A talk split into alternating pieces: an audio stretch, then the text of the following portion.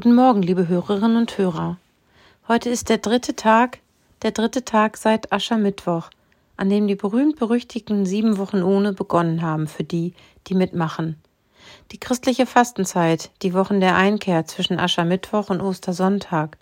Und ganz ehrlich, sieben Wochen, das zieht sich ganz schön lange hin und drei Tage sind erst geschafft. Wer weiß, vielleicht gibt es neben den gefühlten Temperaturen ja auch eine Art gefühlte Zeit, die sich dann anfühlt, als dauern zwei Tage so lang wie drei Monate. Ich glaube, das ist tatsächlich so. Hat das nicht sogar Albert Einstein gesagt?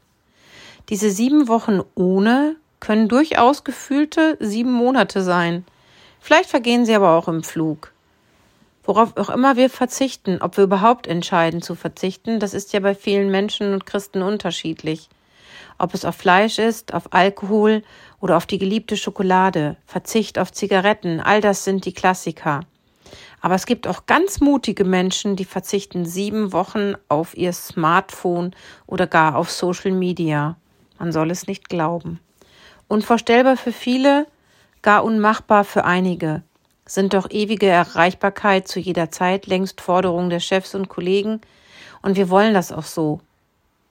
Wichtiger als die Frage aber, auf was will ich sieben Wochen lang verzichten, ist die Frage, warum will ich überhaupt mitmachen?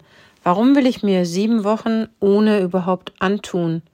Schwimme ich nur auf einer Welle mit, um morgens im Büro am Kopierer auch darüber zu stöhnen, wie schwer es war, abends beim Italiener auf das Carpaccio zu verzichten? Oder will ich stolz an Ostern mein erstes Glas Wein trinken und allen erzählen, ha, das habe ich ja freiwillig ewig lange nicht getrunken. Das kann nicht sein. Stolz und lautes Lamentieren sind sicher nicht das Ziel dieser langen und wichtigen Zeit. Im Gegenteil, es geht eigentlich darum, sich auf etwas zu konzentrieren, im Inneren mit sich selbst auszumachen, was mir wirklich wichtig ist.